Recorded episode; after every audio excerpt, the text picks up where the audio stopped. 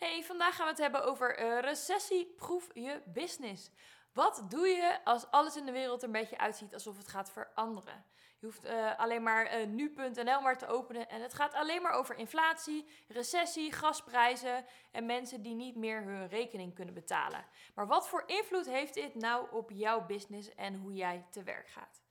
Nou, als je kijkt naar succesvolle entrepreneurs, ondernemers, dan kun je zien dat één eigenschap ze allemaal hebben. En dat is dat ze flexibel zijn. Flexibel in hun aanbod, flexibel in hun marketingboodschap, flexibel om van koers te wijzigen als dat nodig is. Dat betekent niet dat als er inflatie is en als de recessie misschien dreigt, dat het betekent uh, dat je je prijzen moet gaan verlagen. Maar je kunt eventueel wel een lager geprijsd aanbod naast je aanbod zetten. Of eventueel een downsell doen. Ik denk dat we te snel denken: oh, maar uh, mensen kunnen mijn aanbod dus nu niet meer betalen. Moet het dan niet goedkoper? En ondertussen gaan ze uiteindelijk naar concurrenten die uiteindelijk twee keer zoveel vragen. Dus dat betekent niet per se dat mensen jou niet kunnen betalen. Uh, dus probeer het niet te veel in te vullen voor andere mensen. Ik denk dat we onze boodschap en onze aanbod wel scherp moeten hebben staan. Dus er is werk aan de winkel. Zorg dat je een mooi en sexy aanbod hebt wat echt gewild is. En zorg voor eventueel die downsell als mensen het echt niet kunnen betalen, maar wel van jou willen leren. Ook waar we flexibel in moeten gaan zijn, is onze marketingboodschap. Ik denk uh, dat je in deze tijden heel goed kan inspelen op de actualiteit, maar ook op de gevoelens van de mensen. De onzekerheid die ze hebben. Benoem het. De gasprijzen die omhoog gaan. Ik denk ook dat het een groot advantage kan hebben, een voordeel voor ons. Ik heb bijvoorbeeld een klant in de voedingsbranche. je kan hier je voordeel mee doen door echt te benoemen dat je je focust op goedkoper boodschappen kunnen doen. Dat is natuurlijk heel erg actueel op dit moment. Mensen zijn dan gelijk geprikkeld en denken: Oh, ik ga even opletten hoe ik dat kan gaan doen. Of uh, verbouwingen die duur zijn, goedkopere onderdelen kopen. Ik heb een klant die gaat over investeringen. Kan je het hebben over de ontwikkelingen die gaan zijn met Prinsjesdag en alle bezuinigingen die er aankomen. Dus het is ook een heel mooi onderwerp waar iedereen vol van is om daarover te beginnen. Met corona was het allemaal wat lastiger. Je kon het niet echt heel erg benoemen, COVID, maar wel de gevolgen die het heeft. Dus ondernemers die inspeelden op het feit dat je kinderen in één keer thuis zaten, die hadden voordeel daarbij. Dus speel in op de ontwikkelingen en zorg dat je marketingboodschap dus daarin ook aangescherpt is. Ten tweede zien we dat mensen wat voorzichtiger aan het investeren zijn. Hè?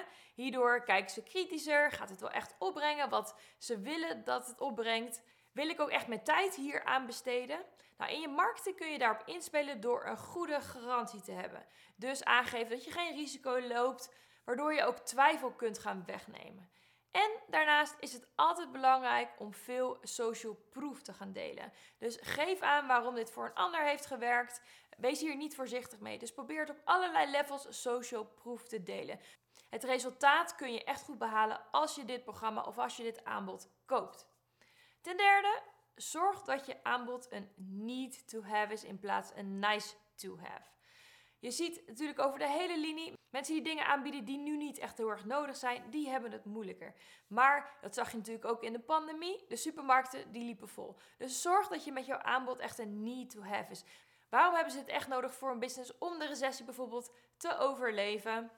En waarom is het eigenlijk een groot risico om niet met jou in zee te gaan? Wat verliezen ze dan? En misschien is dat wel erger dan het feit, het stukje geld wat ze investeren.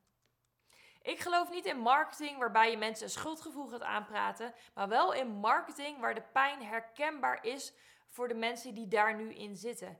Ik denk dat de marketing die rondom een heel droomscenario aanbieden van het next level gaan, um, dus de wens aanspreken, minder goed gaan werken. Maar het aangeven van de pijn uh, waar je uit wilt, dat werkt beter. Want mensen identificeren zich gewoon meer met de pijn en die willen dan heel graag een oplossing. Dus dit is een hele effectieve manier om jouw ideale klant aan te spreken.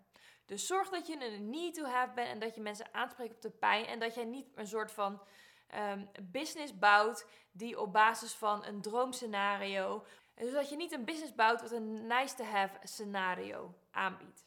Verder verwacht ik dat in deze recessie veel coaches het beltje erbij neer gaan leggen. En dat ze toch zekerheid gaan zoeken van een baan. Want als ondernemer moet je echt voor de lange adem gaan. Ondernemers die op korte termijn willen scoren, die halen misschien niet de resultaten nu in deze recessie die ze zouden willen. En de klanten worden ook kritischer. Die kijken van een afstandje of jij ook een lange adem hebt. Want dit geeft ze ook vertrouwen om met jou te gaan werken. De ene keer heel hard gaan, de andere keer weer de handrem erop. Voelt onzeker voor je ideale klant om in te stappen. Dus zorg voor een korte termijn strategie voor de cashflow en een lange termijn strategie om je bedrijf ook echt structureel goed op te bouwen.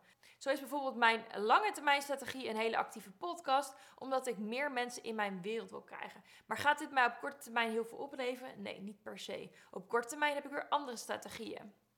Zoals bijvoorbeeld masterclasses geven, lanceringen doen, salesgesprekken voeren, waarmee ik um, op korte termijn ook geld dus aan jou, zit jij hier echt voor de long haul, voor de lange termijn? Of is het toch wel aantrekkelijk om voor een baas te gaan werken? En als je starter bent en je kan je rekening nog niet betalen, heb ik daar helemaal niks op tegen. Dus daar is niks mis mee. Maar ik denk dat er een hele lichting van ondernemers die eigenlijk startende zijn, uh, in deze coronatijd misschien opgestart zijn en die niet succes behaald hebben of niet succes gaan behalen, toch gaan afvallen. Ze gaan stoppen en een baan gaan zoeken. En ik denk dat het een prima verschuiving is, hè? want er zijn meer mensen nodig in verschillende functies. Het startende aantal ondernemers is ook gewoon groot. Dus het is helemaal niet erg als daar weer een spoeling en lichting doorheen gaat komen. Nou, als nog een onderdeel hoe je recessieproef je business is dat je natuurlijk ook heel erg goed moet zijn in wat je doet. Uiteindelijk gaat het erom dat je klanten resultaten gaan behalen. En je mag hier als coach ook echt wel echt in groeien. Je hoeft niet vanaf het begin al reeds goed te zijn. Maar uh, ik denk wel dat de mensen die uh, heel erg goed zijn, de echt goede coaches, het ook sneller gaan overleven. Maar een middelmatige coach met een hele goede marketingstrategie wint het nog altijd van een hele goede coach met slechte marketing. Dus zorg ervoor dat je marketing ook op orde is, dat je marketing heel goed is en dat jij als coach natuurlijk ook gewoon goed resultaat levert. Dus kijk naar je marketingboodschap, je website, je aanbod, je belofte. Het zijn allemaal dingen die heel erg belangrijk zijn om goede marketing te hebben. Het zijn ook onderdelen die ik allemaal met mijn klanten bespreek in mijn 1 op 1 traject. Want je aanbod en je marketingboodschap is leidend voor het goed verkopen van je programma. Dus ook het houden van goede lanceringen. Als allerlaatste hoe jij je bedrijf meer recessieproof maakt, is creëer een momentum. Ik zie wel dat veel mensen ook in deze tijden van onzekerheid veel afwachtender zijn. Ze nemen niet heel erg snel de eerste stap. Ik heb een aantal klanten die ik nu heb echt zelf moeten benaderen, waarvan ik wist dat ze eigenlijk wel klaar ervoor waren. Ehm, en dan krijg ik als antwoord: Oh, wat goed dat je contact met me opneemt. Ja, ik wilde inderdaad jou al een berichtje sturen of een gesprek met jou boeken. Dus ga ervan uit dat mensen soms echt een zetje nodig hebben of een aanleiding hebben om actie te ondernemen. Ik zie dat mensen gewoon nu veel afwachtender zijn. Dus dat ze soms dat extra zetje van jou nodig hebben. Dus bij lanceringen creëer je ook een soort van momentum met een deadline, zoals bij een uh, masterclass, wat er echt bij kan bijdragen om mensen dat extra zetje te laten nemen. Dat waren mijn zes inzichten. Wil je hulp bij het lanceren of creëren van dat momentum en wil je daarin gecoacht worden? Zowel strategisch als uh, technisch Vraag dan eventjes een lanceerstrategiegesprek met mij aan. En dan kijken we hoe we uh, eventueel kunnen gaan samenwerken. En een lanceerplan voor jouw aanbod kunnen creëren. Tot de volgende keer!